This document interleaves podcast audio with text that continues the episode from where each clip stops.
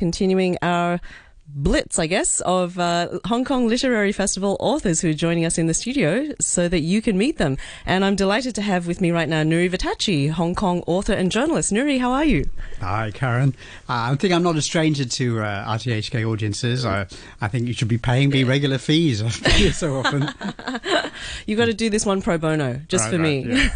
and we're also on Facebook Live. So if you go to my Facebook page, Karen on RTHK Radio 3, you can see as well as hear Nury there. No charge. So, Nury, first of all, tell us what have you been working on most recently? Uh, I've switched to uh, non-fiction recently, which has been uh, rather fun.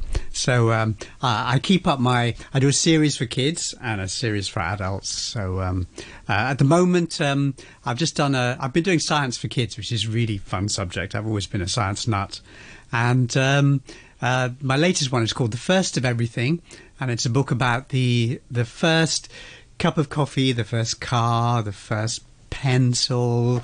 Um, kids basically wrote in and uh, uh, nominated objects, and um, we had a 60-minute window, and we had to find out the truth of uh, the origin story. oh, of these objects. Yeah, and we weren't allowed to leave the school library, so it was kind of a game. So you couldn't use Google? We could use the you- school library computer. Okay. Yeah, yeah. Which has access to Google or not? Yeah, which It does, have access to Google. The trouble is, we found Is- that Google was wrong for almost everything. isn't that how everyone uh, finds out everything now? They Yeah. just Google it, right? Yeah, but but this was because this was a, I mean this was for a very serious one of the biggest science publishers in the world. Okay. So we couldn't use we couldn't trust Google, we couldn't trust Wikipedia. Mm-hmm. So we had to use mostly university databases, you know, uh, which you can access from school Mm. Yeah. uh, computers. So And- it's great.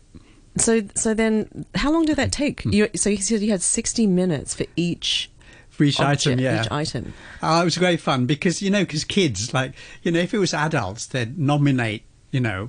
Uh, sensible Right, objects, topics, but yes. like kids, you know. So one, so we got toilets, for example. Okay. The first, did you know that the first toilet was um, was uh, more than a thousand years before the first toilet paper? The first toilet Okay. paper was uh, 105 AD, but uh, but uh, the first actual toilet was long before that. So very, I can imagine. I, very I sad thought the first toilet was just a hole in the ground, Yeah. pretty much. So, um, since we're talking about non-fiction, you are actually doing a workshop on non-fiction writing as part of the Litfest, right? That's right. Uh, on Wednesday. Um, it's uh, it's brilliant timing because on Wednesday my latest uh, non-fiction book for adults comes out, Oh. and uh, I've been I'm really excited about this one. It's uh, it's good and controversial. I Of like a bit course. of controversy, but uh, Do you want to tell us about it? yeah, well, a few, a few years ago, there was a there was a gentleman um, named Blake in one of my uh, adult writing courses, and um, he said he had a story to tell. He was there to tell one story, and um, uh, after the course, he was a reasonably good student. But then, a few months after the course, he he called me and he said, uh, "I'm having trouble writing this story. You're going to come and help me with it." So I turned up, uh, not really wanting to do anything, and I and I said, um, "Okay, tell me the story."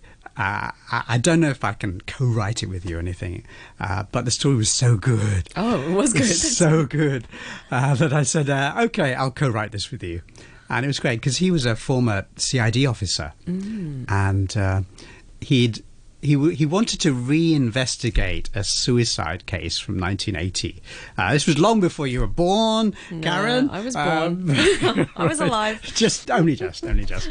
But um, yeah, it was a suicide of an expat uh, in Hong Kong in 1980, and um this CID officer was convinced it was a uh, it was a murder.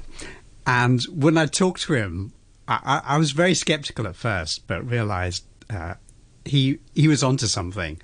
Uh, uh, at that stage, he'd already made a contract with a university press or something. And I said, no, this story's too good. We're going to go for the biggest publisher in the world. So I made him cancel that contract. And together we applied to Penguin Random House, the world's biggest publisher. And they took it. Wow. And it comes out on Wednesday. F- Oh, fantastic! So cold Exciting. case reinvestigated by a journalist and a and a former CID man. Okay, cold case re- reinvestigated. Okay, so then the workshop, are you going to be able to incorporate some of what you learnt from that into the into the nonfiction writing workshop?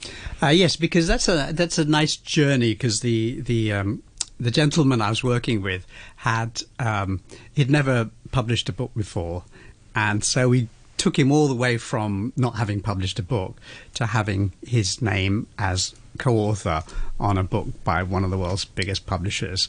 And there's already been inquiries about movie rights and stuff. So, you know, that's the full journey. Mm. So I thought that's a perfect example of uh, the journey an ordinary Hong Kong person can take. Yeah, from an idea to actually having the having the book having published. The book there, yes, yeah. yes, it's due to arrive any day now, so I hope it'll actually be there and I can hold it in my hand. Yeah, that'd be awesome. Yeah. So, in your in your opinion, what are the cornerstones of good nonfiction writing? Mm. You know, there's nonfiction writing that we we open it and after like three pages like it's too boring even though you may be interested right. in the topic yeah. so what makes a, a, good non-fiction piece actually it's very interesting over the last uh, mm, few years non-fiction growth has uh, overtaken uh, fiction dramatically for all the main publishers uh, that's why publishers like penguin are doing more non-fiction and uh, fewer novels um, so the genre novels are still popular. So the you know the crime readers will still buy the crime uh, novels and love story readers will buy love stories, but in the general market, the one that's shooting up is uh, is nonfiction. And um, one of the nice things for, from a writer's point of view is that the nonfiction writers have taken all the tools of fiction writers. You know, we, we, we're now storytellers. We create the atmosphere. We create context. We use all the tools of literary writers, but we do it for nonfiction. And it's actually really hard because. Um, you can't make up anything. So, for example, in this uh, in this new book I'm talking about, which is called uh, The Witch Hunters, um, there are there are weather references. You've got to have weather references. You know, it was a cold, stormy day right, yes. when John opened the door and stepped out of his building. You've got to check the weather. We've got to find a weather report from that time, forty years old, okay. and and check it. So every detail has to be correct. So it's a complete nightmare of research, but uh, but ultimately fulfilling. Mm, okay. Um, the other thing you're going to talk about is the importance of free press. right, That's yeah. a big topic. Uh, so, okay, lay it yeah. out. What, what, are your views on on free press today?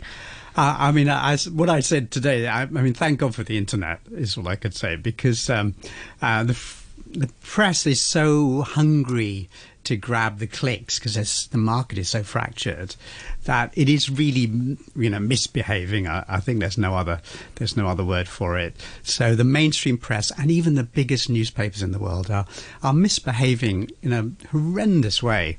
Um, and I'll just give you one obvious example. the two million people march in mm-hmm. June in uh, in uh, uh, Hong Kong.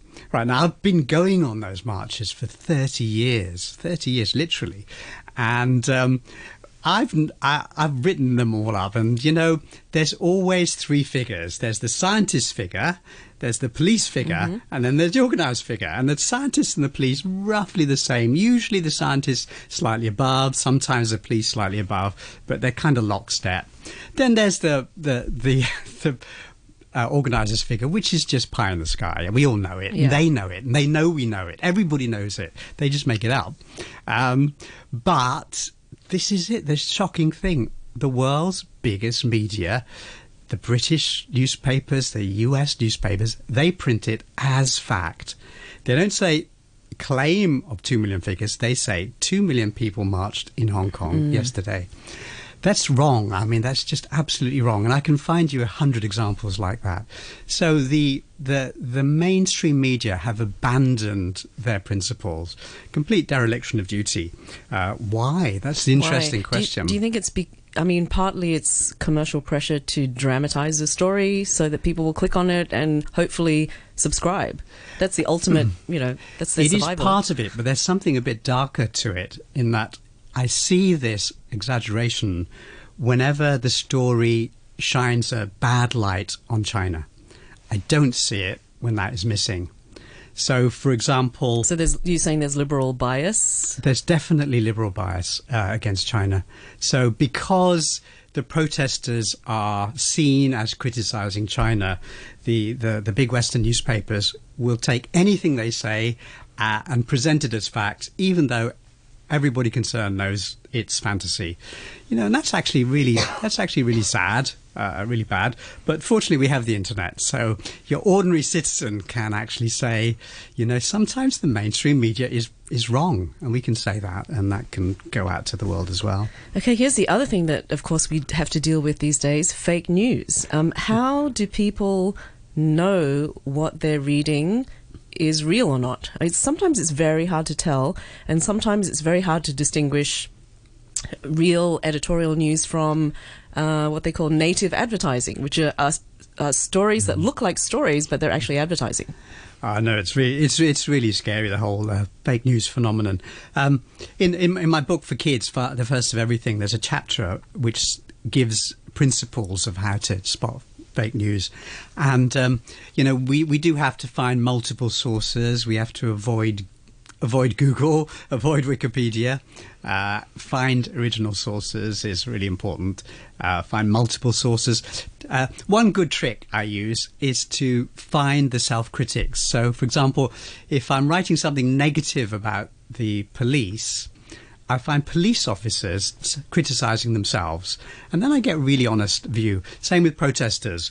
Uh, if I'm writing something critical about the protesters, I go to the protesters and listen to them doing some self criticism. So, self criticism is a, is a good way of finding the truth. Mm, exactly.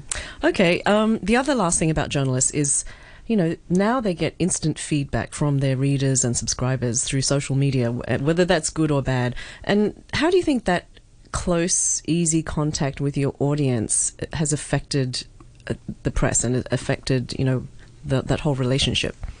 It's uh, it's interesting. It's it's nice to get that instant feedback. I really enjoy it, uh, and it makes a sort of dynamic uh, movement feeling. So I write a column, and then I get uh, a hundred replies or a thousand replies sometimes on the internet, uh, and it's great. It, it, fills up my column for the following day or, or week, you know. So that's beautiful. Uh, it's great. Uh, you know, of course, one can get a lot of. You can abuse. get trolls too, yeah, right? I get yeah. a lot of a lot, of, lot of trolls. I, I, I tend to get messages these days. We know where you work, you know, oh. things like that. But uh, I'm so used to that now that it no longer worries me. So you have to take the negative just with a grain of salt, then. I, I do, mm. yeah, yeah. I think in the last ten years, I've maybe blocked seven, eight people. So, you know, mm, not big numbers. It's not too bad. Okay, well, Nury, thank you so much for coming in. Always good to, to hear about what you're doing. And thanks for sharing us, uh, sharing with us your work and also what's coming up soon on Wednesday. Thanks, Karen. Okay, thanks for, thanks for being here. And we've been speaking with Hong Kong based author and journalist Nury Vittachi.